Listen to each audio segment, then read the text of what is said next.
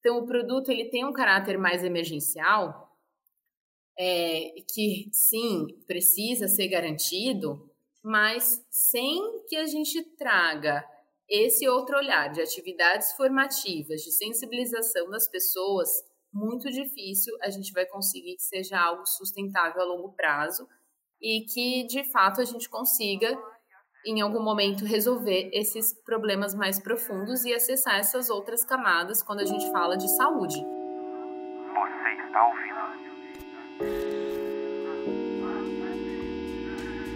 Você está ouvindo? Agora não é outro.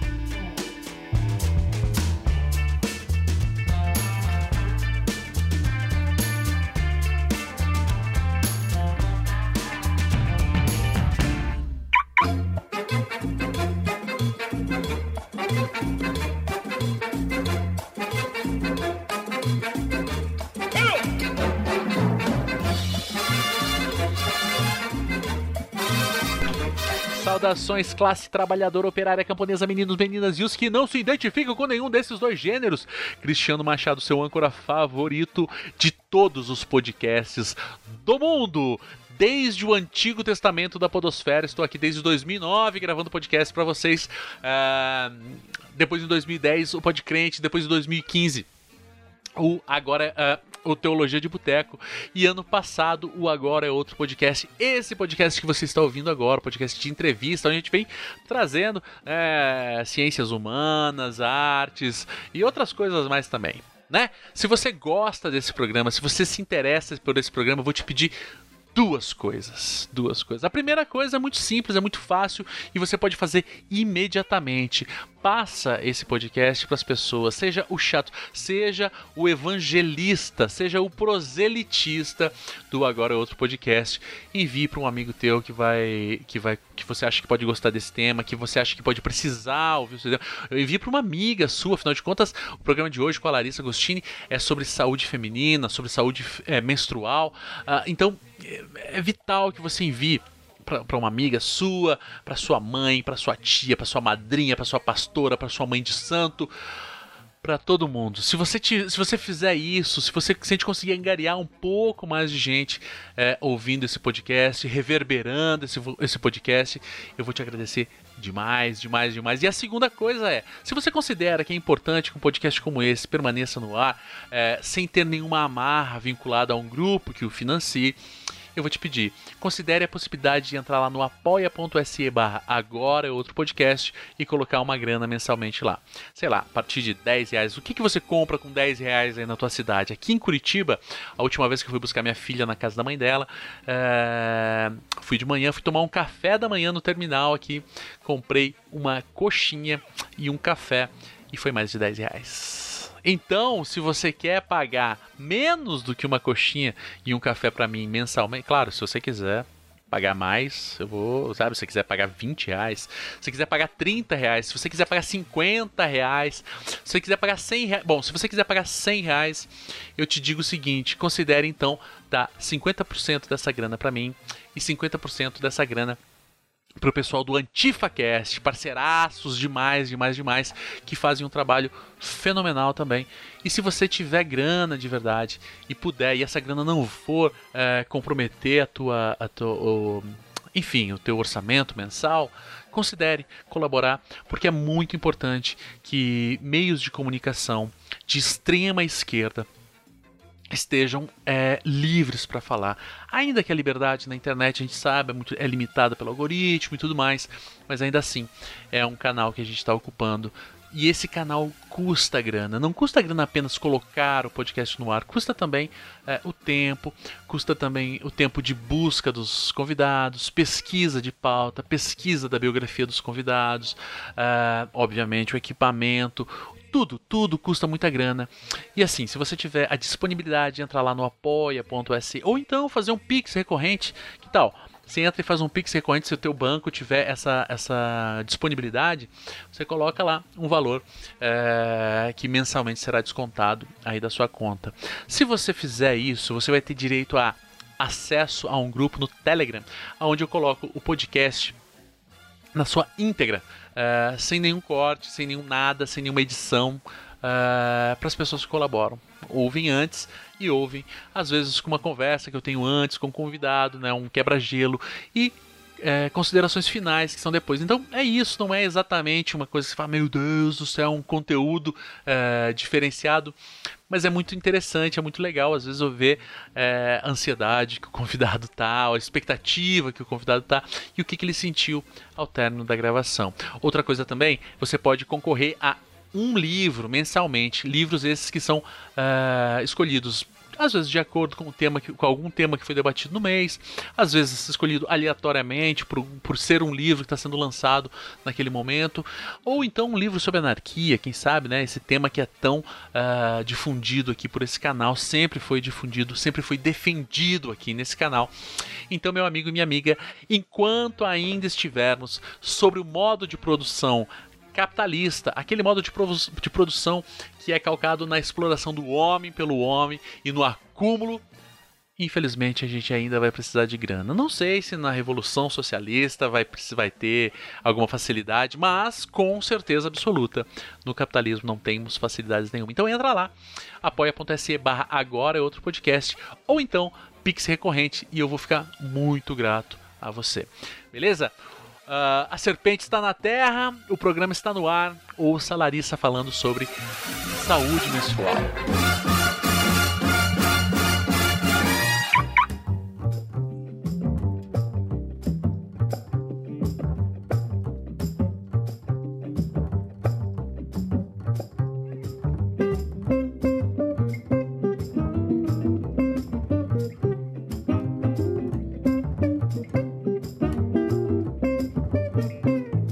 Larissa, que honra escalafobética ter uma pessoa do tamanho, do vulto que você é nesse meu humilde programa. Primeiro programa desse ano, primeiro programa de 2024 será o seu.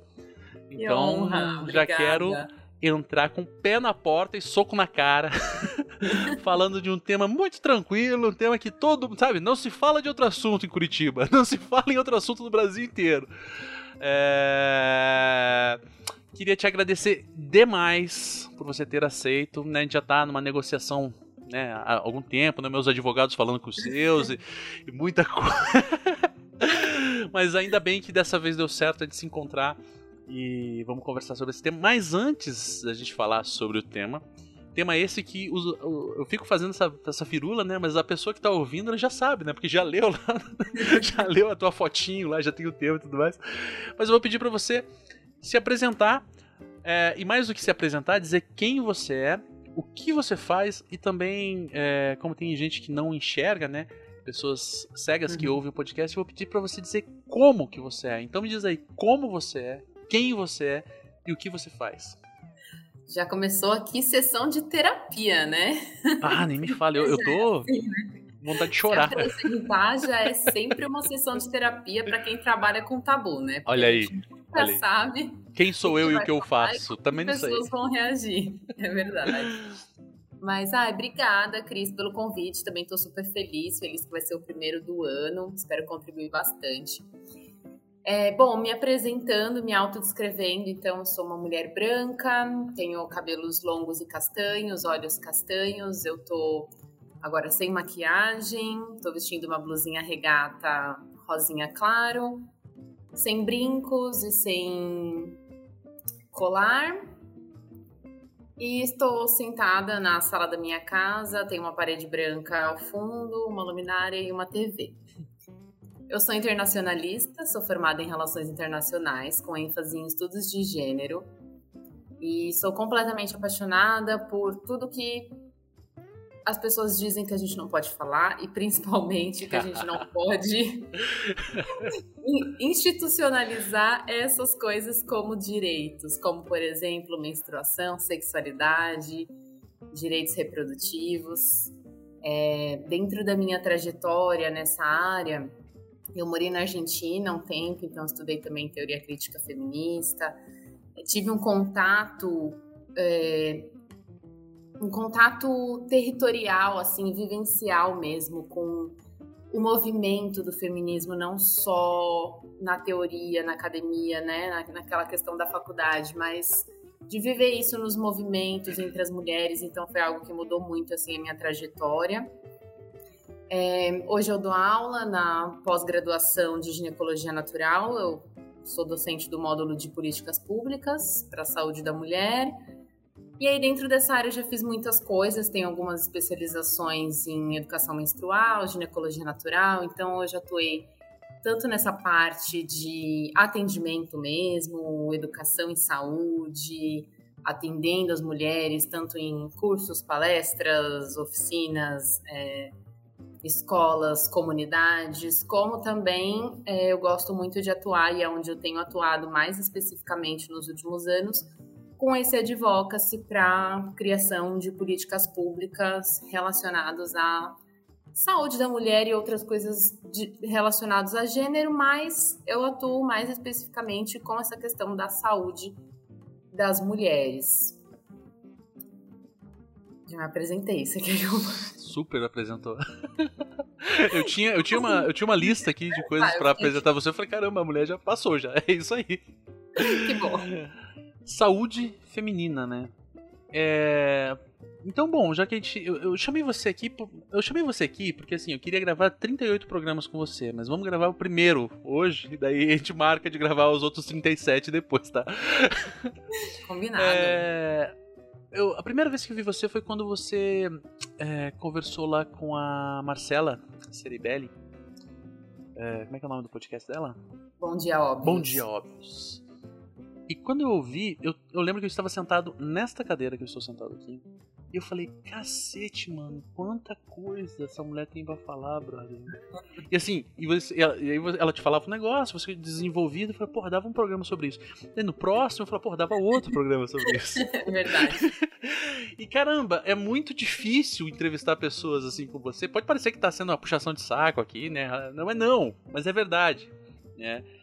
É, mas eu te chamei para falar aqui hoje sobre uma coisa que, de certa forma, pelo menos dentro de uma determinada bolha que eu frequento, rolou uma, uma certa polêmica, que foi a questão da distribuição de absorventes é, pelas farmácias populares, né, que foi é, e, e, também em paralelo com aquela outra polêmica é, do ex-presidente, né, que, ele, que, que se foi. E como essas questões, como essa questão que, assim, eu sou homem branco, sou homem desde que nasci, é, branco, classe média. Eu fui casado durante 20 anos, tenho duas filhas. É, e a questão, essa questão é, absorvente nunca foi uma questão. Uhum. Isso para mim não foi uma questão, óbvio, né? Mas nunca foi uma questão para minha esposa, pelo menos não no período em que a gente esteve casado. Mas posteriormente, conversando com ela, é, eu já percebi que em determinados momentos da vida dela, em determinados períodos quando ela era mais nova, era uma questão. E era uma questão por questões financeiras, era também um tabu falar disso abertamente em casa. É, era uma questão ir até a loja comprar. Que é. Que, que assim, eu falo, caramba, o que dizer disso? E assim, isso me pareceu um universo tão amplo, tão grande, tão problemático, e eu tava tão alheio a isso eu, eu morando, sabe? Eu morei, a maior parte da minha vida eu morei com a minha esposa, com as minhas duas filhas, com a minha cunhada e com a minha mãe. Então, cinco mulheres em casa. Né? Bom, uma não era, não é criança, né? Então não conta, uhum. né? Mas. Mas então, eu, eu, eu, eu, estando tão alheio a isso, eu pensei, caramba, eu preciso explorar isso, preciso compreender isso, né? Até numa perspectiva é, de, de, de se colocar como, como é, ao lado da luta feminina, uhum. ao lado da luta feminista, ao lado da luta das mulheres trabalhadoras do mundo inteiro. Porque se é um problema tão grave, se tem especialistas como você dedicadas a pensar essa questão, não deve ser uma coisa que eu resolvo assim de qualquer forma, eu resolvo assim distribuindo, eu resolvo assim. Então eu queria que você falasse um pouco, você desse uma introdução sobre esse tema, que é um tema que para mim é, muito alheio, muito distante, mas está aqui do meu lado. Uhum. Legal. Bom, primeiro, eu acho que cada coisa dá um programa de podcast, porque nós não temos nenhuma é, informação adequada e suficiente. Então, já, este, já esteja convidada para os outros 37, tá? Fica aqui, audiência prova. Pode continuar. Não, tá combinado. Pode me chamar, eu venho sim. A gente conversa lá com os nossos advogados e as nossas agendas. e a gente vem aqui de novo. É, mas assim, é, participar daquele programa com a Marcela foi foi muito interessante assim para mim porque de fato também furou a minha bolha porque é isso assim acho que a gente fica é, nós que somos profissionais da área a gente vê muita coisa e tem uma vivência que as outras pessoas não têm mas no geral e talvez em um lugar que eu esteja hoje, onde eu já trabalho com isso há 10 anos, onde eu já crio conteúdo na internet, tenho uma comunidade engajada e, e enfim, já alcancei um certo espaço, a gente fica numa, numa bolha. E aí, quando sai dessa bolha, a gente vê, uau, realmente as pessoas não têm um mínimo conhecimento. Então, é, e as pessoas não podem ter vergonha de não ter conhecimento. Você é, sabe ler você sabe escrever porque você aprendeu. E não foi porque você fez uma aula de uma hora que você aprendeu a ler e escrever. Você passou por toda uma metodologia de educação ativa durante muitos anos, com várias experiências, para que isso fizesse parte, integra de fato integrasse é, o seu cognitivo, você aprendesse e conseguisse usar essas ferramentas. Então, tudo que está relacionado à saúde menstrual, à saúde das mulheres, é, e a, a construção nossa, como história mesmo, como um grupo, então, construção dos nossos direitos, a construção e que a gente tenta desconstruir da violência com as mulheres, a, a, os nossos acessos à saúde, as experiências que a gente passa na nossa vida. Isso a gente não, não fala, a gente não aprendeu. Então, de fato, tem muita coisa a se falar quando a gente adentra nesse universo, porque o mínimo do mínimo a gente não teve, né? A gente não tem isso como parte integrante do currículo escolar. Infelizmente, a gente não tem isso como parte integrante das conversas nas famílias. Muito pelo contrário, o que a gente tem sempre é não fale, é proibido, é feio. E infelizmente isso afeta é, a, a, nossa vida e os nossos relacionamentos de carreira, nossos relacionamentos interpessoais e tantas outras situações, porque ao contrário do que as pessoas pensam, a menstruação, por exemplo, que é o tema que a gente está falando aqui, ela se relaciona com tudo que a gente está fazendo. A gente precisa tirar desse lugar íntimo e privado, porque ela não é íntima e privada, ela se relaciona com tudo que a gente vai fazer todos os dias. Então, se eu estou trabalhando, eu estou me relacionando com outras pessoas, mesmo que essas pessoas não saibam tem um ciclo hormonal que está influenciando as atividades, que está influenciando as ações cognitivas, que está influenciando a saúde, o bem-estar e a promoção ali da, é, da qualidade de vida dessa pessoa. Quando a gente fala é, nessa construção de direitos, eu acho que isso é super importante a gente olhar para essa trajetória é, de construção, de olhar as mulheres como um grupo que foi marginalizado, porque a falta de informação e a falta de direitos é, em saúde menstrual, ela é um projeto, é um projeto político, é um projeto financeiro, e até a gente tá falando disso agora, e isso ter vindo à tona, não caiu do céu, veio de movimento de luta de mulheres, porque é isso, nada cai no nosso colo.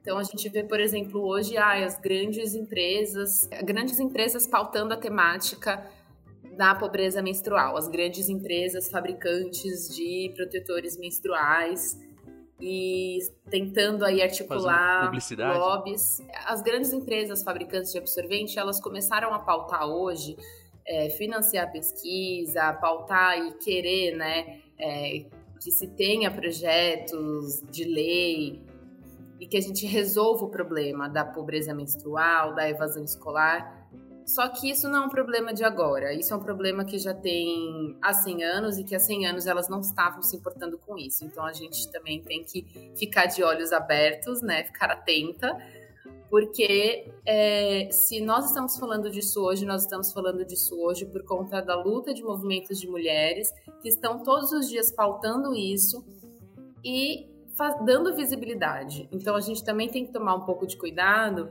na hora de olhar é, um problema quando ele vira política pública, porque o que é a política? A política ela é um problema, ela vai resolver um problema que tem uma causa e uma consequência. Se a gente não olhar a causa e a consequência e fazer uma avaliação, grande, tem uma grande chance da gente não conseguir que aquele problema de fato se resolva. E isso é um grande desafio que a gente tem hoje no Brasil com a implementação de políticas públicas para a dignidade menstrual.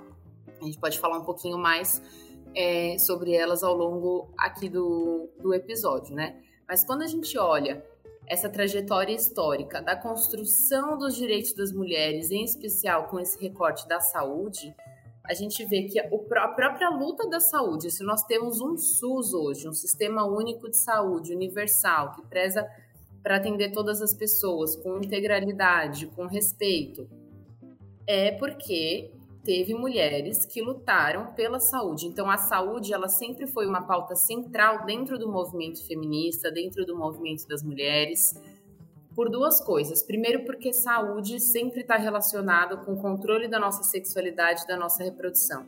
E aí também entra muito com a, a pauta, por exemplo, que foi lá no, no, no, episódio da Marcela e que te tocou, é, porque é, é, é, tá, sempre, sempre, sempre que a gente olha que a gente esbarra nisso, ou uh, mesmo se foram questões em que esses direitos foram garantidos, mesmo quando esses direitos estão sendo negados, sempre a gente está amarrada nessa ótica de controle da sexualidade, controle do corpo e controle reprodutivo das mulheres.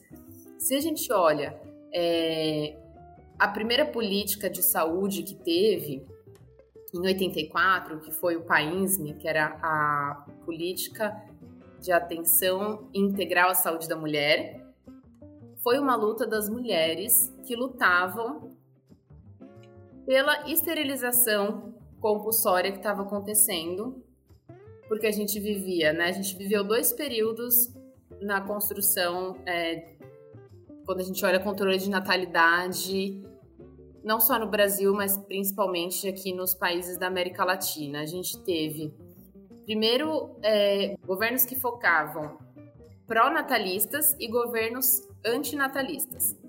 Então. Desculpa, em que ano que foi essa. essa... Ó, o Vargas, por exemplo, a era Vargas era um governo pró-natalista. Então, se estimulava que tivesse muitos filhos. Muito trabalhador. Muitos trabalhadores, exatamente. E aí, de novo, né, isso vinha já desde lá da época do Caça às Bruxas. E é justamente isso. Então, você tinha políticas mesmo, pró-natalistas, que incentivava é, famílias com muitos filhos e punia famílias que não tivessem filhos ou que tivessem poucos filhos. Você tinha métodos contraceptivos que eram proibidos, não se podia usar. E aí, depois disso, né, que é ali na Vargas, ali era é, década ali de 30, né? Então a gente teve primeiro essa essa política pró-natalista e aí depois ali em 60 a gente já começa a ter antinatalista, que é, é a vinda do anticoncepcional. Só que aí veio aquela ideia é, que se tentou ali, né, e que conseguiu em boa parte vender para as mulheres de autonomia, que de novo sempre tem um motivo que não é o benefício das mulheres em volta. Então, qual era o, benefício, o, o, o motivo que estava sendo escondido ali? As mulheres podiam agora trabalhar, ir para o mercado de trabalho. Mais trabalhadoras. Mais mão de obra. Então, enquanto fazia sentido que as mulheres ficassem em casa, produzindo pessoas, fazendo filhos e realizando os trabalhos domésticos, fez sentido que se tivesse políticas pró-natalistas que controlassem o corpo das mulheres para esse viés.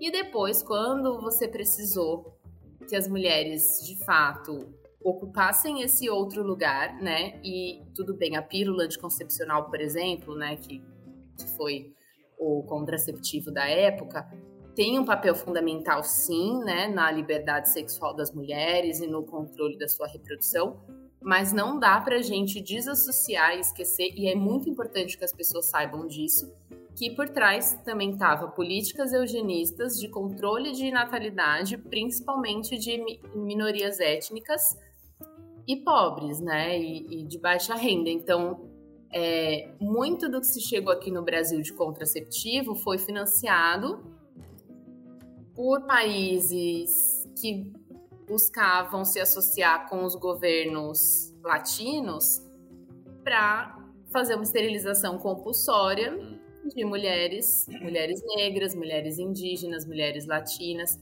Né? A própria história do anticoncepcional é uma história muito é, triste, assim, muito dura mesmo, porque é, o anticoncepcional, a pílula, né, o Enovid, que foi o primeiro anticoncepcional criado, ele foi criado com a, é, a, base de esterilização de mulheres porto-riquenhas. Essas mulheres, elas foram as mulheres porto-riquenhas, né? Então, o medicamento era um medicamento americano desenvolvido nos Estados Unidos, mas que não foi testado nas americanas, foi testado nas mulheres de Porto Rico. E essas mulheres, muitas morreram, muitas tiveram graves efeitos colaterais, porque o, a, é, a dosagem hormonal era muito maior do que a gente tem hoje. Essas mulheres não eram não tinham consentimento claro e informado, porque não se passou para elas com clareza qual era é, o, os riscos envolvidos e os benefícios daquilo. Então, infelizmente, é uma história que a gente não pode repetir e que, infelizmente, a gente se vê em certo grau repetido quando você não participa hoje, em 2024, num consultório, quando você não participa do processo de escolha do seu anticoncepcional. Exato. Que deve ser muito bizarro, né? Que é bizarro. Ser... Desculpa te interromper, mas. Não, pode falar. É, é, dá para fazer um paralelo com aquela história do tratamento de sífilis nos homens negros nos Estados Unidos também, né? uhum. né? Sim, é, se a gente for olhar, a história sempre tem. É, sempre tem essas histórias, assim, e por isso que a gente precisa olhar para o passado para identificar isso e conseguir reescrever o futuro. Porque senão a gente fica perpetuando essas coisas que a maioria das pessoas não sabem e elas não acham que tá, que tá tudo bem. Então, quando a gente fala de uma decisão... Surge o remédio, sabe, né? Isso. Olha só, surgiu um remédio agora e as mulheres não precisam ficar grávidas. Isso Exatamente. que você falou é bastante, bastante, menstruar. bastante pertinente pensar que tudo, né, tem essa e tem também uma, uma, uma cadência concatenada de fatos que vão levar a essa ou aquela decisão, né? Uma coisa com que certeza. eu tratava muito na, na, na graduação com o professor o professor Clécio, que é um professor de filosofia da ciência, é como o próprio conceito de doença é um conceito filosófico. Então, o que para hoje é, sei lá, um exemplo que ele sempre dava, né? Nos, uhum. no início dos anos 80 ali, né? Um workaholic, o que a gente chama hoje de workaholic, que é uma palavra que eu acho horrorosa, porque uhum. devia ser maluco pelo trabalho.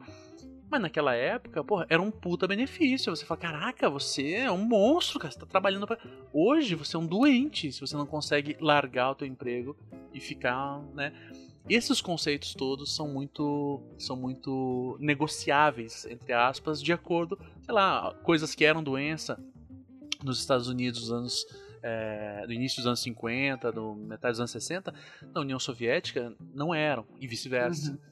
Por fatores culturais, por fatores, por fatores é, não apenas culturais, mas também pelo, pelo interesse é, do Estado e tudo mais. Isso é uma coisa que poucas vezes a gente leva em consideração e sempre que eu levanto essa bola, sempre tem alguém, não, mas como? Doença é doença.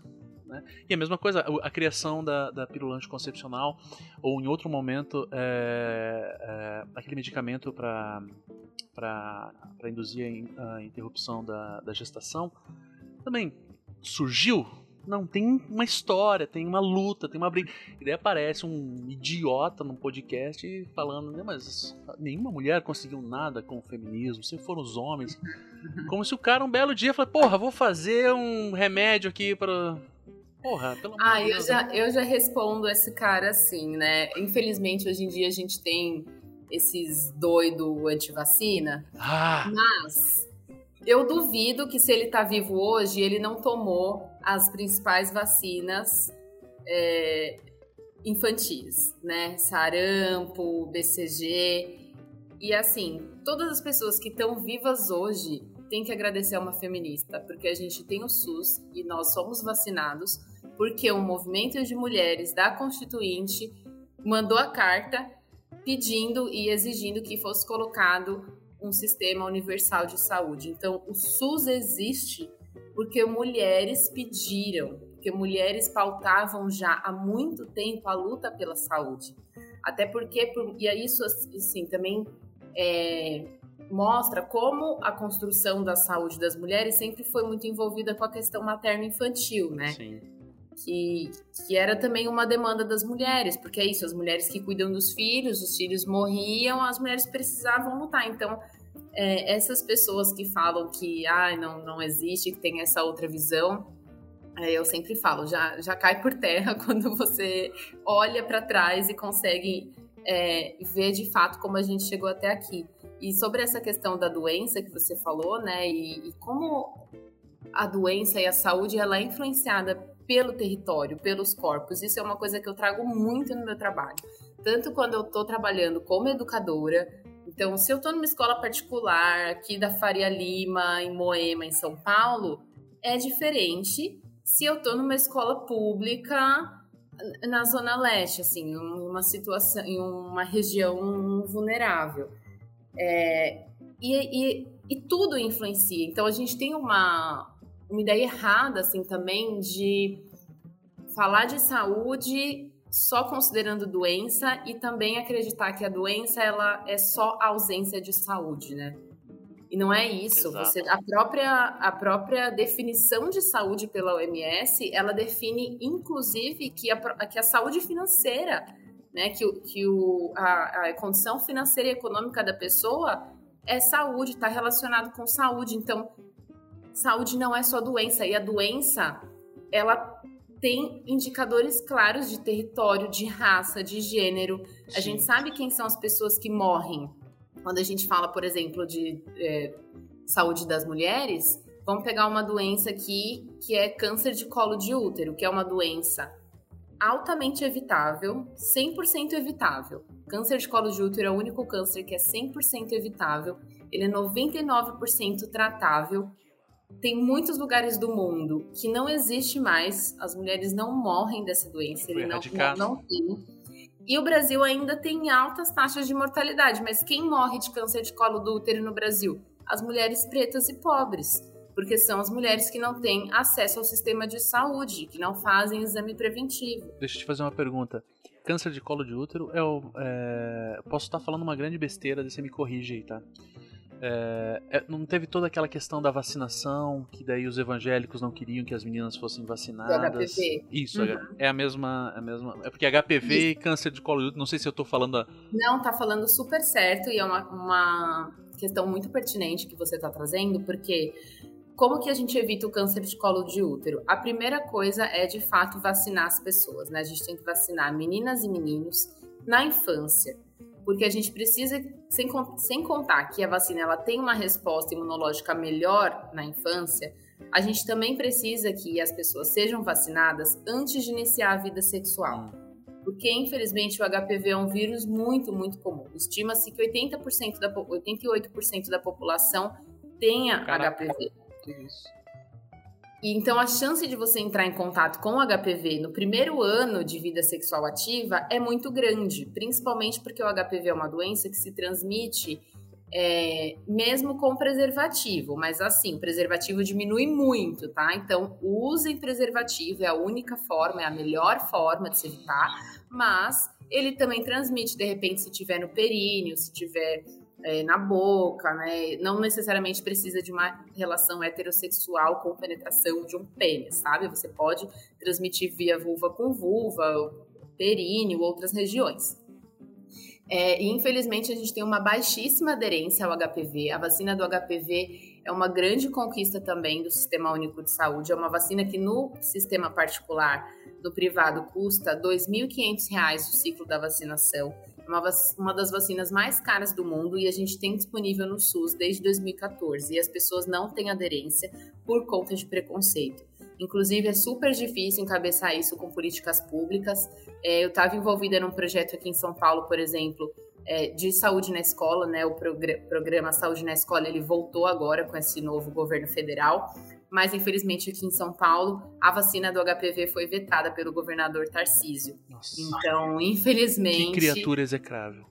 Exatamente, assim. É, então, o, o, e aí, só para falar, deixar claro para as pessoas a questão da relação do HPV com o câncer de colo de útero, é, o problema não é o HPV em si. A gente tem mais de 200 tipos de, H, de vírus de HPV, né? Ele tem vários subtipos, e aí alguns deles são de alto risco, chamados alto risco, que são é, células que são predispostas a, a essas lesões desenvolverem câncer de colo de útero. Então, o problema é quando você não diagnostica o HPV de alto risco, não trata e evita que ele se torne um câncer de colo de útero. Ele evolua, né? Ele evolua, exatamente. Porque você pode ter um HPV, você pode ter um HPV de alto risco e nunca ter câncer de colo de útero, sabe? Se você fizer o acompanhamento e tratar. O problema são as lesões que, sem tratamento, vão desenvolver a doença. Então, de fato, a estratégia é vacinar a meninas e meninos, né? E principalmente assim, os meninos têm uma aderência mais baixa ainda do que as meninas. E é, usar preservativo, informar as pessoas de como se pega, como transmite, né? Ter cuidados com a saúde, assim. Então, é, essa questão do HPV realmente é muito importante. E aí, trazendo um pouco mais para a nossa conversa, um pouco mais para esse lado das políticas públicas, até que eu citei né, algumas coisas que eu que estou envolvida assim aqui em São Paulo, e voltando a falar da questão dos absorventes, porque você vê que é um assunto que a gente vai. Vai embora, vai, né? vai embora. Se não segurando a rédea, vai embora. Ele vai embora, exatamente. Você vê, cada um também dá para falar sobre muita coisa, porque a gente não tem esse tipo de informação adequada. Sim. Infelizmente, quando as pessoas não têm informação adequada, elas não têm autonomia, elas enfrentam vulnerabilidades e violências no contexto da saúde. E, e, infelizmente a gente sabe que muitos que deveriam nos proteger e promover a saúde não fazem isso, né, dentro dos consultórios. E assim, eu cheguei no momento da minha vida que eu acho que talvez alguns médicos e profissionais da saúde vai ser realmente impossível a gente mudar. Então, o que a gente precisa mudar é as pessoas que estão sendo atendidas. Nós precisamos nos posicionar e falar: eu não aceito mais ser atendido dessa forma, eu não aceito mais é, viver um racismo ginecológico dentro de um consultório, viver uma violência, é, não participar do processo de decisão, da escolha do método contraceptivo. E assim, né, quem sabe aos poucos a gente vai tentando mudar as estruturas. Mas é, dentro dessa parte das políticas públicas, é, o primeiro projeto que eu tive envolvida com a questão de distribuição de absorvente foi em 2016. Eu fazia faculdade na época e eu prestei um serviço voluntário com mulheres refugiadas da Síria. É, não tinha nada a ver com menstruação, mas a gente viu, vivenciou isso, né? Então foi a primeira vez, eu já trabalhava com educação e saúde, mas foi a primeira vez que eu me deparei de fato com a falta do produto, né? Com essa demanda, essa necessidade de falta do produto. E que isso se desenvolve, se desdobra em vários outros problemas de saúde, né? Porque quando você não tem o um produto e você usa é, um pano, outras coisas, você tem vários problemas que você pode até levar essa pessoa a óbito. Caramba. Então, eu tentei é, levar esse projeto.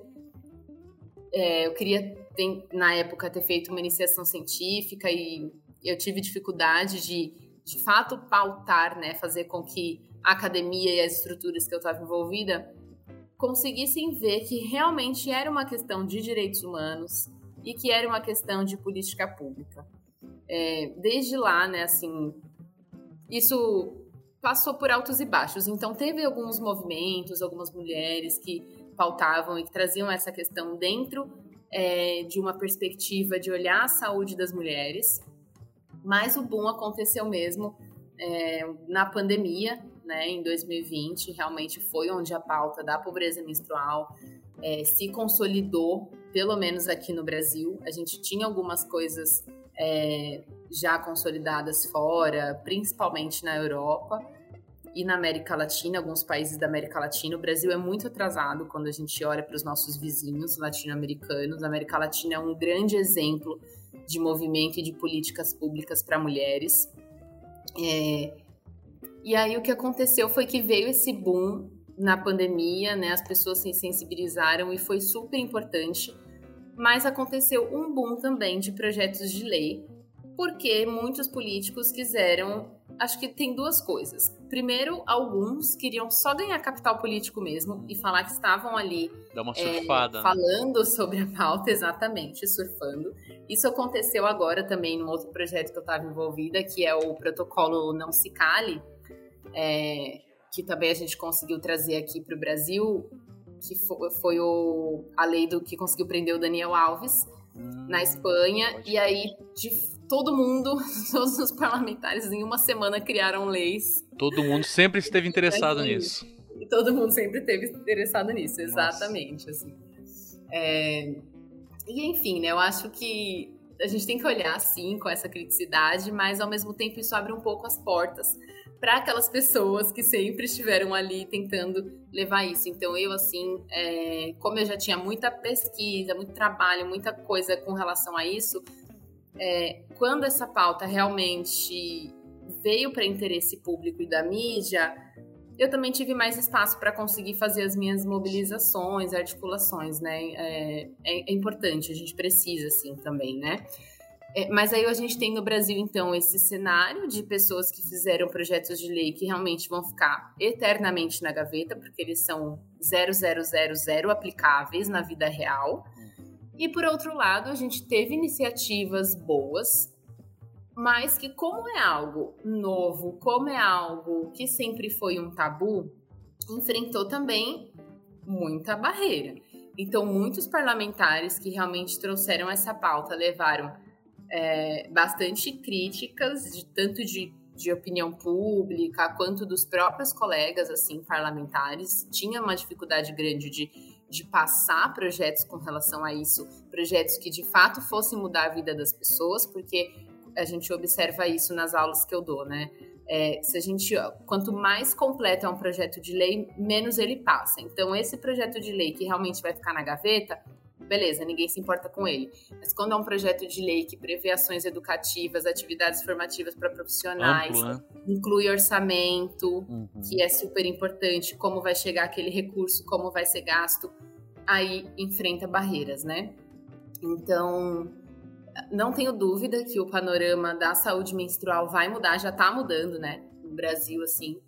É, e aí a, a gente tem tido alguns avanços, né? Então, voltando um pouco para a gente olhar essa construção de como a gente chegou na farmácia popular, né? A gente teve em 2019 um projeto da ex-deputada federal Marília Reis, que é o projeto que deu origem a esse decreto do presidente Lula desse ano, que institula o Programa de Proteção e Promoção à Saúde Menstrual. Então é uma lei federal, né? Foi o decreto que, que ele que ele pautou logo no começo do mandato, em março, que intitulava o programa. E é o mesmo, a mesma lei, o mesmo projeto de lei que em 2021 o Bolsonaro tinha vetado. Não lembro se foi exatamente 2021 ou 2022. Foi 21. Mas acho que foi 2021. Foi 21. É, e o Bolsonaro fez o veto. É, e que foi assim muito esperto também da parte dele e aí a, a importância da gente estar tá atenta e de ter esse movimento de mulheres que não estão na política, mas estão fazendo política, né?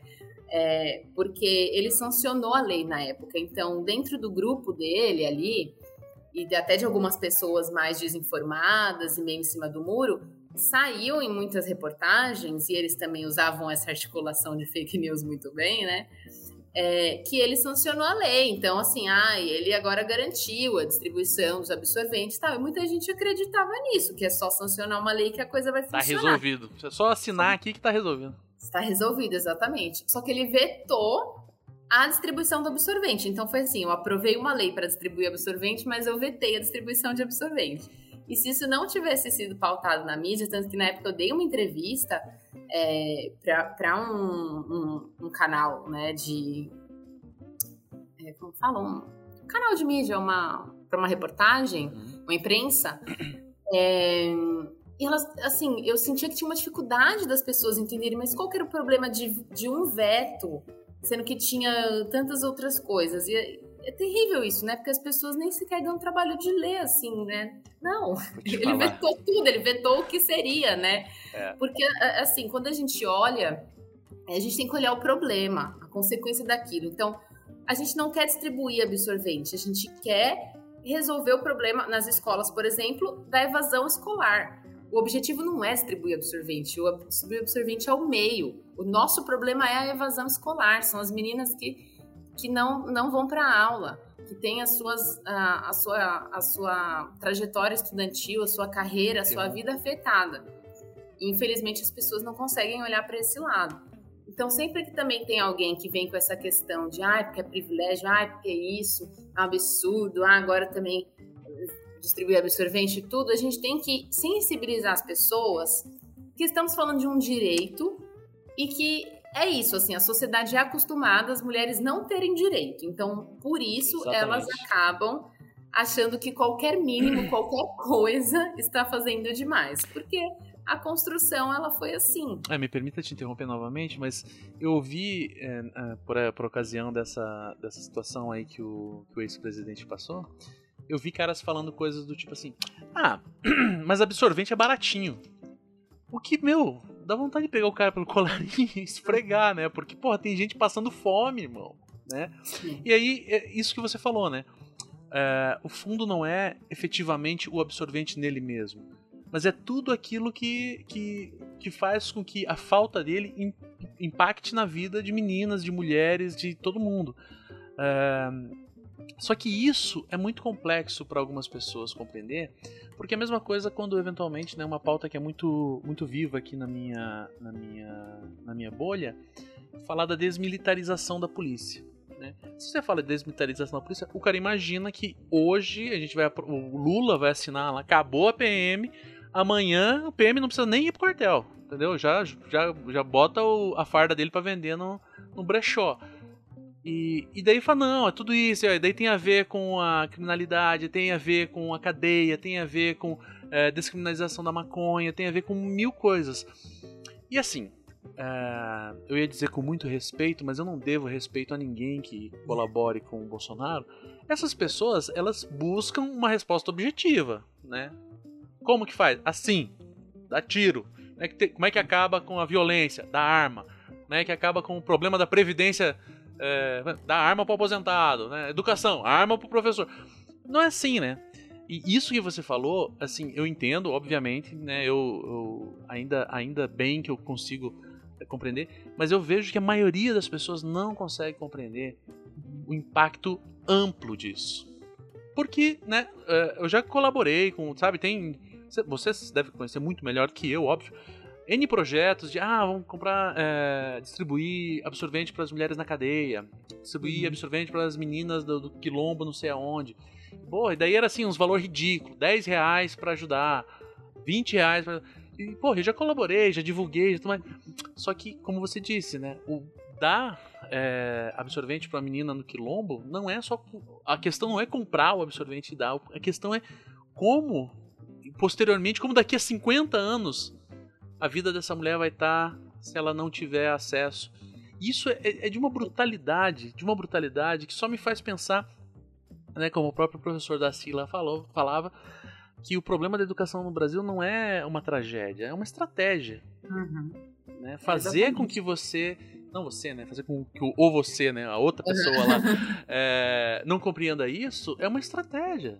É uma estratégia uhum. para fazer com que as mulheres, sei lá, continuem estando nos lugares onde estão ou não acessando os lugares que acessam, né? Mantendo né, esse trabalho reprodutivo, cuidando da casa, tudo mais, né? Lugar de mulher, não... tipo você é um problema porque você é uma mulher uhum. intelectual dando aula, não? Porra, você é, é, é o maior problema para essas pessoas, né? Sim. Desculpa te interromper, mas é que eu quis Não, imagina. expor meu, minha indignação também. Não, é. Nossa, também tudo que você falou também já daria vários episódios, assim, né? Vai abrindo várias caixinhas, assim. E, e uma das coisas é, principais, eu acredito, disso tudo que você trouxe é que, de fato, como a gente faz, acho que essa talvez seja a grande pergunta.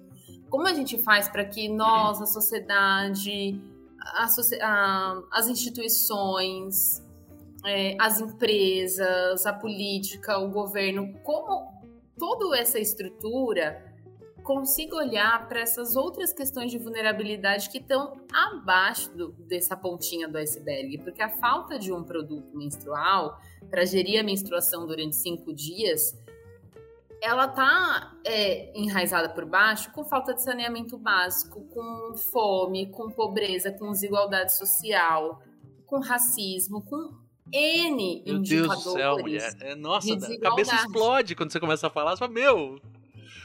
Porque é verdade, infelizmente, e isso é um grande desafio de quando a gente vai é, implementar políticas públicas para que elas sejam efetivas. E eu acho que isso é um grande desafio que eu tenho vivido hoje, porque a gente tem coisas, como eu falei, que não foram pensadas, ruins, e a gente tem é, pessoas que estão dispostas a fazer, fazer de novo, a corrigir, né, e, e construindo isso. Então, é, uma crítica que eu tenho com essa lei, por exemplo, federal, ela demorou quase um ano, né? Então o Lula fez o decreto em março e ela foi começou, né? Saiu essa notícia que na farmácia mesmo a gente ainda não, não viu, assim, né? Não, eu não tenho para falar, né? Que tem o que dois dias.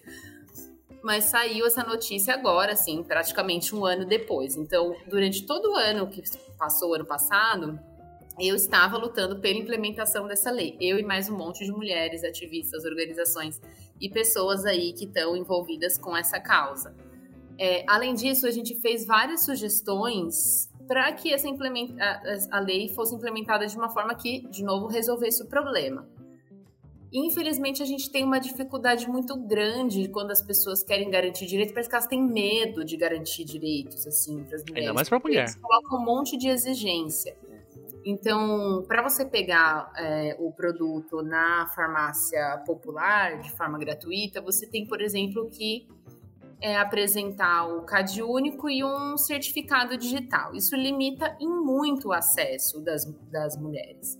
É, e como essa comunicação vai chegar também para as pessoas que estão bem em vulnerabilidade, que não têm acesso, não viu um post no Instagram falando que agora vai distribuir absorvente na farmácia. Então, se a gente não olhar de uma forma interseccional como a gente resolve o problema das pessoas através de inovação política, a gente não vai conseguir resolver os problemas. E aí, indo aqui para outras duas é, esferas que eu estou envolvida com a, a, questão da distribuição de absorventes. Hoje eu participo do grupo de trabalho que está envolvido com a agenda da da pauta da saúde menstrual, né, da dignidade menstrual, do mandato da deputada federal Tabata Amaral. Então, é, como ela foi uma das, das autoras do projeto Dignidade Íntima, que é um projeto aqui em São Paulo, no estado, que distribui, prevê a distribuição de absorventes e educação menstrual, atividades de educação menstrual nas escolas públicas de São Paulo, e a gente também tem uma lei municipal para as escolas da prefeitura, é, o que a gente observou, infelizmente, dentro dessa, dessas últimas gestões, gestão, gestões ou gestão? Acho que gestões. Dentro dessa última gestão municipal e dessa última gestão estadual. Eu também fiquei em dúvida agora. Depois eu vou procurar na internet. Gestão Isso, ou gestões? Pois Yahoo é. Respostas. Palavra feia, né? Mas, enfim. O que a gente observou é que não está sendo implementada, principalmente, e eu cheguei assim através do mandato da deputada Tabata, porque eu tô muito presente nesse território. Então eu dou muita palestra em escola pública e sempre que eu chego, eu não vejo que tem absorvente. Quando ele eh, tem absorvente, ele está trancado na diretoria e não chega para as alunas. Então, mais uma vez, não resolve o problema, porque ela tem que atravessar um corredor, e pedir para um diretor, que às vezes é homem, ela vai passar por um constrangimento, não vai pedir, não vai resolver o problema. Não adianta gastar recurso público só comprando absorvente. O que a gente quer não é comprar absorvente, é resolver a evasão escolar. Então, é, a gente tem trabalhado muito firme para avaliar essas políticas públicas e para sugerir alterações, com, trazendo especialistas. E não tem jeito, se a gente não sensibilizar os alunos, as alunas, os professores, os diretores, toda essa estrutura, a gente não consegue que as pessoas acessem esse produto. Então, o produto ele tem um caráter mais emergencial, é, que sim precisa ser garantido, mas sem que a gente traga esse outro olhar de atividades formativas, de sensibilização das pessoas, muito difícil a gente vai conseguir que seja algo sustentável a longo prazo e que de fato a gente consiga em algum momento resolver esses problemas mais profundos e acessar essas outras camadas quando a gente fala de saúde.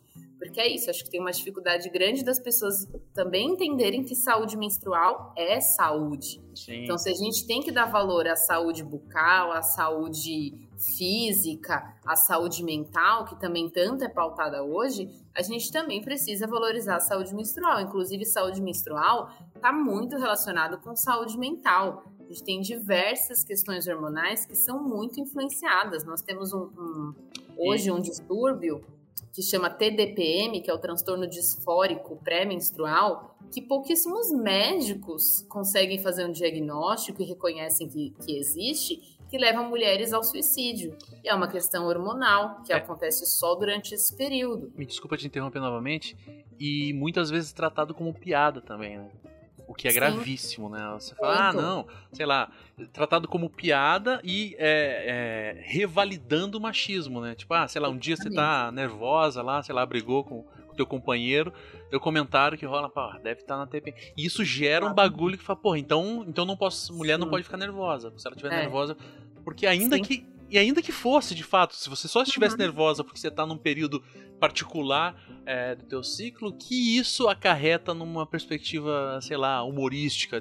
É, é muito, é muito bizarro isso. Não, é, isso evita muito. É, posterga muito o diagnóstico, né, por conta desses estereótipos, isso é uma violência, assim, você constranger a pessoa, você ignorar.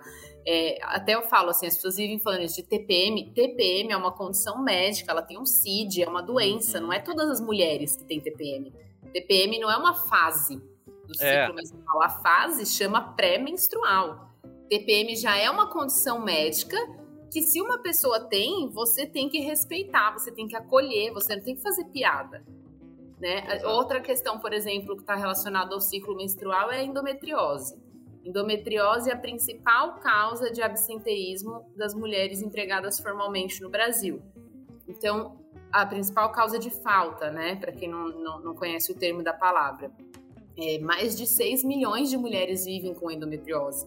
Né? Se você está aí escutando a gente agora, será que alguma delas trabalha para você? Você reconhece isso? algumas cólicas, né, de pessoas que, que são portadoras de endometriose, elas se assemelham a, a dores de um infarto. Tá você maluca. jamais ia perguntar, você ia obrigar uma pessoa, é, você jamais ia obrigar uma pessoa a trabalhar infartando, mas as mulheres são obrigadas a trabalhar com dores incapacitantes, com desmaio, com hemorragia, como se nada tivesse acontecido e sem poder falar que é isso. Então ela sem poder expressar que tá doendo por conta do tabu, ela não vai falar para gerente ali dela que ela tá menstruada, principalmente porque a gente sabe que os principais é, cargos de chefia são por homens, então também tem essa dificuldade de ter essa conversa com homens. Então ela inventa, vai começar a inventar coisa. Então todo mês ela tem uma coisa. Uma hora ela tá com dor de barriga, uma hora ela tá com dor de dente, uma hora ela tá com alguma coisa, porque não tem jeito. Todo mês ela vai passar por aquela situação. Porque ela tem uma doença, precisa ser diagnosticada, precisa ser tratada precisa ser acolhida. E é o que acontece essa mulher é mandada embora. Então afeta demais a carreira e a trajetória das mulheres a gente negligenciar a saúde menstrual e reprodutiva. Para além do ciclo reprodutivo também, quando a gente olha hoje em dia para a menopausa, por exemplo, a menopausa hoje é o maior motivo de evasão das mulheres do mercado de trabalho, causa um prejuízo global imenso de bilhões de dólares e a gente tem a população envelhecendo. Então, como que as políticas públicas, como que as empresas e como que as próprias mulheres vão conseguir lidar e olhar para isso? Hoje eu estou envolvida com essas questões da saúde menstrual, mas eu espero muito que a gente consiga em breve, assim, tá nas minhas metas, é, conseguir pautar também licença menstrual, é, políticas públicas para mulheres que têm condições agravadas de, da, do ciclo reprodutivo, como por exemplo a, TP, a TDPM, a endometriose, porque é saúde, é um direito da pessoa. A pessoa tem direito de fazer uma pausa para ir no banheiro, trocar absorvente. Né? E a gente não reconhece essas, essas questões. assim. Então, é um desafio muito grande. Mas quanto mais você fala, mais brutal me parece o bagulho. Porque não era tão brutal até a gente começar a conversar na minha cabeça, assim, tá? É, infelizmente, mas assim, é, é, ótimo que a gente esteja aqui conversando. Acho que o, o caminho é esse. É, a gente precisa dar luz para esses problemas, as pessoas precisam de fato reconhecer que são direitos, precisa de fato reconhecer que, que é doença muitas vezes, né? Cólicas incapacitantes não são normais. A gente tem muitas mulheres que acreditam que isso é normal, muito por conta desse estigma que mulher sofre, que menstruação é isso, que tem que sofrer tudo. Tem, então, tem, um, enfim, tem um estigma religioso tem... também, né? Porque tem um estigma também. super religioso, porque, por exemplo, é, eu fui cristão durante muito tempo, fui pastor, e o estigma né, da menstruação como o momento que a mulher está imunda é assustador, sabe? Tinha que proibir a igreja com todo. Também não Sim. devo respeito a nenhum religioso, mas tinha que proibir. Se, já se proibiu livros por muito menos. Uhum, com certeza. Não, é, é, é, muito complicado mesmo. Eu sempre falo que o maior inimigo nosso, assim, a maior concorrência realmente é o estigma. É o preconceito que as pessoas têm, porque se não fosse isso, nós de fato conseguiríamos avançar em políticas públicas, porque querendo ou não, muitas vezes é, os políticos eles também fazem a balança do, do capital político e, e, de pautar certas coisas que às vezes as pessoas, né, o geral da população, não está interessada em, em, em, garantir, assim. Então, é, tem uma aprovação social do não investimento em políticas públicas para mulheres, principalmente quando a gente fala de saúde menstrual, sexual e reprodutiva, uhum. por conta desse tabu. Então, é, é um, uma área que envolve todos os tipos de, de estigma e preconceito, né? Ele concentra tudo, porque se a gente for olhar para esse núcleo, saúde menstrual, sexual e reprodutiva, tá todos os lugares onde tem preconceito, onde tem estigma, onde tem tabu, onde tem é, vulnerabilidades, onde tem ferramentas de controle. Então, infelizmente, é algo difícil, digamos assim, de, de mexer mas que estamos avançando, assim, eu fico muito feliz e muito orgulhosa de estar tá construindo coisas muito boas aqui em São Paulo, né, especificamente, assim, eu acabo atuando mais aqui, é, a gente tá na pior gestão, eu falo isso assim porque Nossa, que... eu, tra eu, trabalhei assim, sempre trabalhei como ativista autônoma, então em todos os governos, eu acabei de criticar a implementação do governo Lula, assim, então não estou passando pano assim para nenhum dos lados, mas de fato estamos na pior gestão é, aqui em São Paulo com relação a, a essas pautas. A gente vê é, não priorização, a gente vê a dificuldade de nos disponibilizar dados públicos, tudo a gente tem que pedir via lei, que é lei de acesso à informação, para a gente ver se consegue. Então, enfim, é, muitas coisas que a gente conseguiu avaliar é, a gente teve, através né, do, do, dos dados, o que a gente já estava vendo no dia a dia, que de fato não está sendo implementado os programas, que não está sendo priorizado essa, essa pauta. Mas, enfim, a gente não pode desistir, estamos aí, né? A, a, a, é, nós conseguimos construir as coisas através das nossas mobilizações e de, da forma como a gente muda internamente e muda um pouquinho o nosso meio, assim, porque às vezes você que tá ouvindo, ai, não vai sair daí se mobilizar com algum político ou com alguma instituição, alguma empresa. Mas se você conseguir passar uma informação adequada para uma amiga sua que está sofrendo com uma cólica, você já vai fazer muito. Se você conseguir é, acolher, respeitar um pouco mais alguém ali no seu meio de trabalho, porque você sabe que às vezes aquela pessoa de fato está com dor, está passando por alguma situação que é difícil ficar ali, se concentrar e tudo, a gente já vai mudando aos poucos a, a estrutura, né? E falar sobre isso, não ter medo de falar. A gente não, não fala, e o motivo da gente não falar dessas coisas é porque quando a gente não fala, significa que uma coisa não existe. E se não existe, a gente não tem que resolver. Então, Pode é ver. o que eles querem, que a gente não fale. Então, fale. Comece a falar, não use é, eufemismos para falar. Hum, Quando você estiver menstruada, fale: estou menstruada, licença, eu vou ali trocar o meu absorvente. Não passa seu absorvente como se você estivesse passando droga, comprando alguma, alguma droga, escondendo alguma coisa. É, é natural. Então, assim, enquanto a gente não conseguir naturalizar esses processos fisiológicos, que a menstruação é um processo fisiológico como é fazer xixi, como é fazer cocô. Tudo bem, as pessoas também têm vergonha e também causa vários problemas de saúde esse tipo de estigma que as pessoas têm com as necessidades fisiológicas, mas com a menstruação a gente tem coisas muito mais é, enraizadas, né, que de fato afasta as mulheres dos lugares. Então acho que o caminho é esse, é a gente falar mesmo sobre isso, é, trazer um pouquinho de conhecimento, é, compartilhar, gente, esse episódio, que, né? Compartilhem. um trabalho incrível. trabalho muito bom, assim, também de alto nível do Cris, assim, todos os convidados. Obrigada, fiquei muito feliz, assim, muito honrada mesmo com o convite porque acho que é o que a gente pode fazer, né? Informação é algo que realmente transforma a vida das pessoas. E às vezes nós que trabalhamos com a comunicação, a gente estava até falando um pouco disso, né? Antes de começar, a gente não tem, é, às vezes, noção da dimensão de como isso pode transformar a vida de alguém que está do outro lado. Mas transforma. E não só nós que somos comunicadores, mas todo mundo que tem uma boca é comunicador. Então você Exato. pode fazer isso através Maior né, ou menor instância, meio. né? Maior e menor É, distância. mas, mas, mas é engraçado, porque tem, tem, tem lugares que esse podcast não vai chegar. Mas eventualmente pode ser que uma pessoa que está comunicando lá pode ouvir aqui, né? sei lá. Exato. Eu, eu sei mais ou menos a média dos ouvintes, a média educacional, né? Educacional formal dos ouvintes e tudo mais.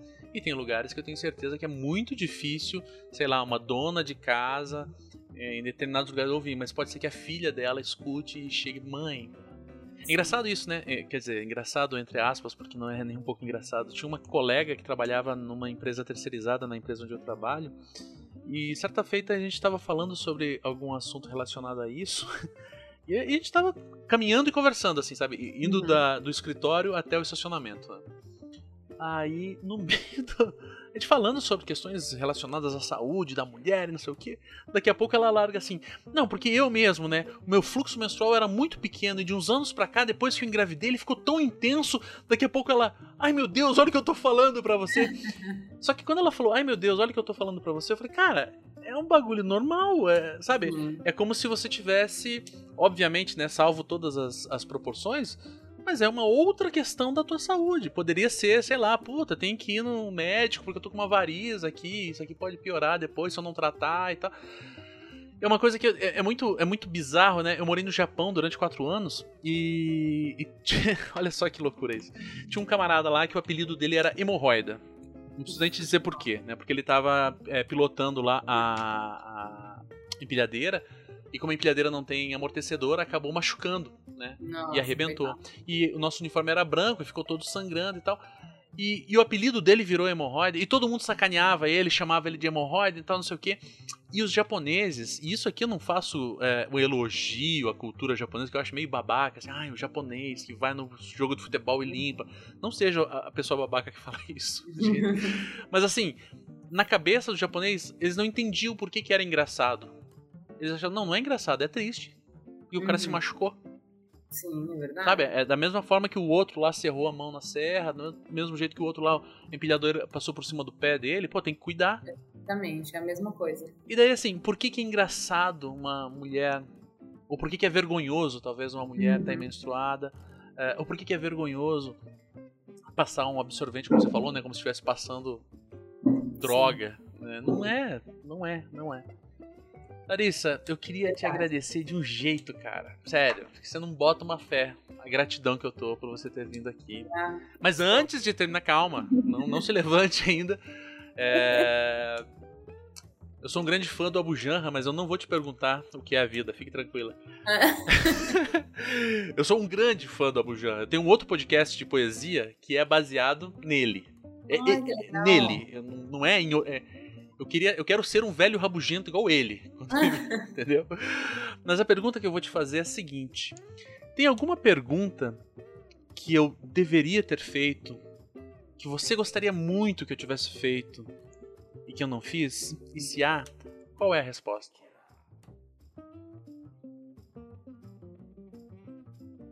ai, acho que não. Pode responder que não? A melhor resposta que você Não, pode é, me dar é essa, Eu cara. pensei, eu pensei bem pensado, mas assim, acho que a gente falou sobre até mais do que eu imaginava. Que delícia. Foi ótimo, assim, pra mim. Esse é o meu, meu exercício de auto valorização do meu ego. Assim. Sim, não, mas foi, foi, foi muito bom, assim, eu gostei, foi bem, bem gratificante. Acho que a gente conseguiu passar por vários pontos sensíveis, assim, trazer uma trajetória. Eu também, agora vou te retrucar a pergunta. Tem alguma coisa que eu não falei que ficou? Tenho certeza que tem um bilhão de coisas que eu queria te perguntar, mas no, no nesse espaço limitado é, de uma hora, uma hora e pouco, eu acho que é um pouco demais. É, eu quero te agradecer demais, demais, demais. O jeito que você não bota uma fé. Quanto uhum. eu gostaria de te agradecer. E eu quero pedir também para você deixar suas considerações finais, né? De, uhum. Deixar suas redes sociais, eventualmente é, algum conteúdo que você sugira também. Indicar o podcast lá, né? Da, uhum. da, que você gravou. E outros podcasts eventuais que sejam que eu não tenha conhecido. Porque é isso, adorei o programa, adorei o conteúdo. Eu, assim, Agora é outro podcast, tem um, tem um ditado: passa boi, passa boiada. Entendeu? Sim, é agora, é agora é isso. A próxima vez você fala assim: puta, tem esse tema aqui que poderia ser melhor explorado e tal. Seria interessante. Venha, só venha, só marque o dia Obrigada, que eu estarei agradeço. lá. agradeço imensamente. É, como eu falei, foi é, muito bom assim também. Fiquei muito feliz. Eu gosto muito de sempre que possível, porque de fato a agenda é um pouco concorrida, apertada, mas sempre que possível eu gosto de, é, de trazer assim informações e sigo juntos assim. Eu acho que também é, faz muito parte do meu um pilares assim do meu trabalho tentar estar tá sempre acessível para as pessoas. Então, de repente, você tá ouvindo e tem alguma dúvida, alguma pergunta, tô bem disponível. Pode me mandar e-mail, Instagram e tudo, porque eu sempre tento direcionar. Eu sei que são pautas que as pessoas não têm com quem conversar. Então, é, nossa, eu já ajudei assim pessoas em situações de violência, de, de várias, várias questões. Então, eu sempre gosto de deixar esse canal aberto assim. E aí vou deixar então onde vocês conseguem me achar, né? Eu tô no Insta como Lari Agostini underline. É, meu e-mail lariagostini@gmail.com. Vou é, aproveitar a oportunidade, eu ainda não falei isso, mas eu vou aproveitar. Eu tô fazendo um mapa, construindo um mapa das experiências das mulheres, né, com relação à saúde menstrual e reprodutiva aqui em São Paulo, é específico para o município. Então, de repente, se tem alguém ouvindo que é do município ou se você conhece alguém que é aqui do município, para responder a pesquisa, também eu deixo o link para o Cris compartilhar. Uhum. É, porque a gente tem muito problema com falta de dados, né? E como eu falei, essa gestão não tá só piora. nada, só piora. Então, é uma iniciativa autônoma minha, assim, não tem partido nem nada envolvido, nenhuma instituição nem organização. É, mas é muito assim para ouvir mesmo, sabe, as experiências das mulheres e tentar, no que me cabe como profissional, conseguir mapear isso e ajudar de alguma forma. Então, acho que seria legal quem puder é, compartilhar. E é isso. Eu também tenho um grupo, gente, no WhatsApp, que de repente, quem quiser participar, eu também deixo, posso deixar o link lá. Mas no, no meu Instagram vocês conseguem achar tudo isso na bio. É um link que a gente fala sobre várias dessas coisas assim, né? A gente se, se acolhe, se escuta não fica fofocando, conversando o dia inteiro, mas. Não tem GIF de bom dia. Canal. Não, não tem, não tem nada disso. Não tem nada disso. E toda semana a gente tenta trazer um tema, assim, então de repente pode ser também uma, uma via legal, assim, porque é isso, eu acho que às vezes as mulheres se sentem sozinhas. Principalmente quanto mais diferente da lógica heteronormativa cis-falocêntrica, assim.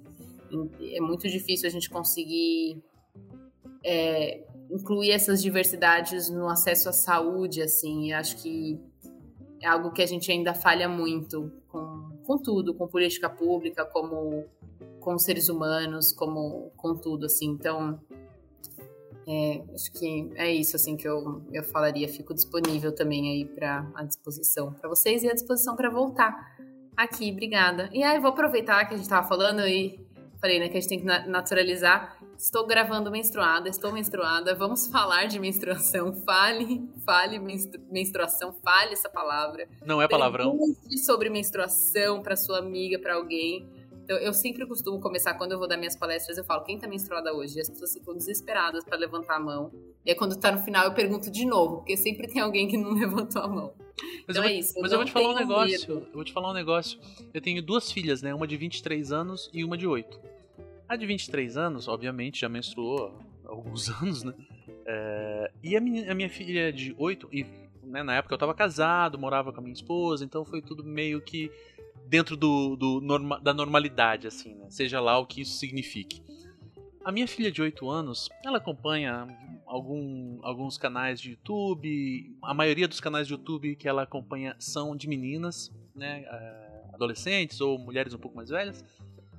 E eu percebo que elas falam com muito mais eh, abertura sobre isso. Tanto que a minha filha de 8 anos, completou 8 anos há pouco, ela fala muito abertamente sobre isso. Ai, ah, porque legal. daí. a- Ah, porque a gêmea não sei qual lá quando ela menstruou, e daí agora a mãe dela falou que quer. Agora ela pode namorar, e não sei o que, sabe? Uns papinhos assim, é, papo de criança mesmo, Sim. mas fala com uma naturalidade que não é a mesma naturalidade de quando, sei lá, minha filha mais velha era mais, era mais nova, ou me- muito diferente quando eu era criança. Uhum, As minhas primas mais velhas jamais falariam isso abertamente na sala, enquanto tá todo mundo comendo. Sabe, é um Uhum. negócio, nossa, que nojo falar de menstruação enquanto a gente tá comendo. E assim, é, né? Não tá mudando. É, é a esperança, tá vendo? É a esperança que a gente tem que acreditar. Eu acredito muito nesse futuro também, nessas meninas.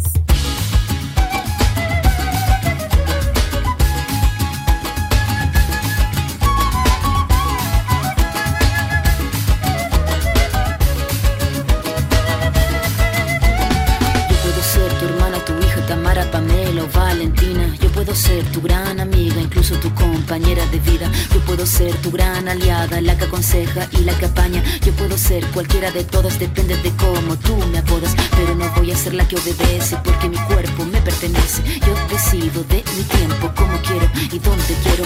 Independiente yo nací, independiente decidí. Yo no camino detrás de ti, yo camino de la para ti. Tú no me vas a humillar, tú no me vas a gritar, tú no me vas a someter, tú no me vas a golpear, tú no me vas a denigrar, tú no me vas a obligar, tú no me vas a silenciar, tú no me vas a callar. No sumisa ni obediente, mujer fuerte, insurgente, independiente y valiente, romper la cadena de lo indiferente, no pasiva ni oprimida, mujer linda que das vida, emancipada en autonomía, antipatriarca y alegría.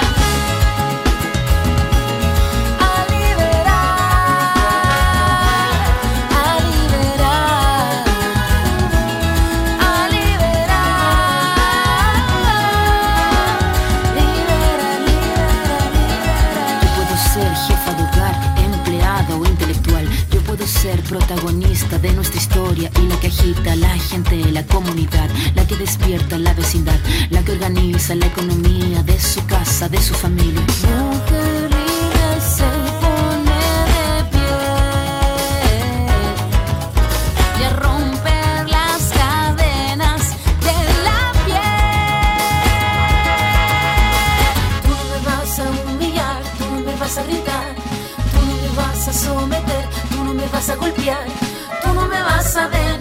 tú no me vas a obligar, tú no me vas a silenciar, tú no me vas a callar. No sumisa ni obediente, mujer fuerte, insurgiente, independiente y valiente, romper la cadena de lo indiferente, no pasiva ni oprimida, mujer linda que das vida, emancipada en autonomía, antipatriarca y alegría.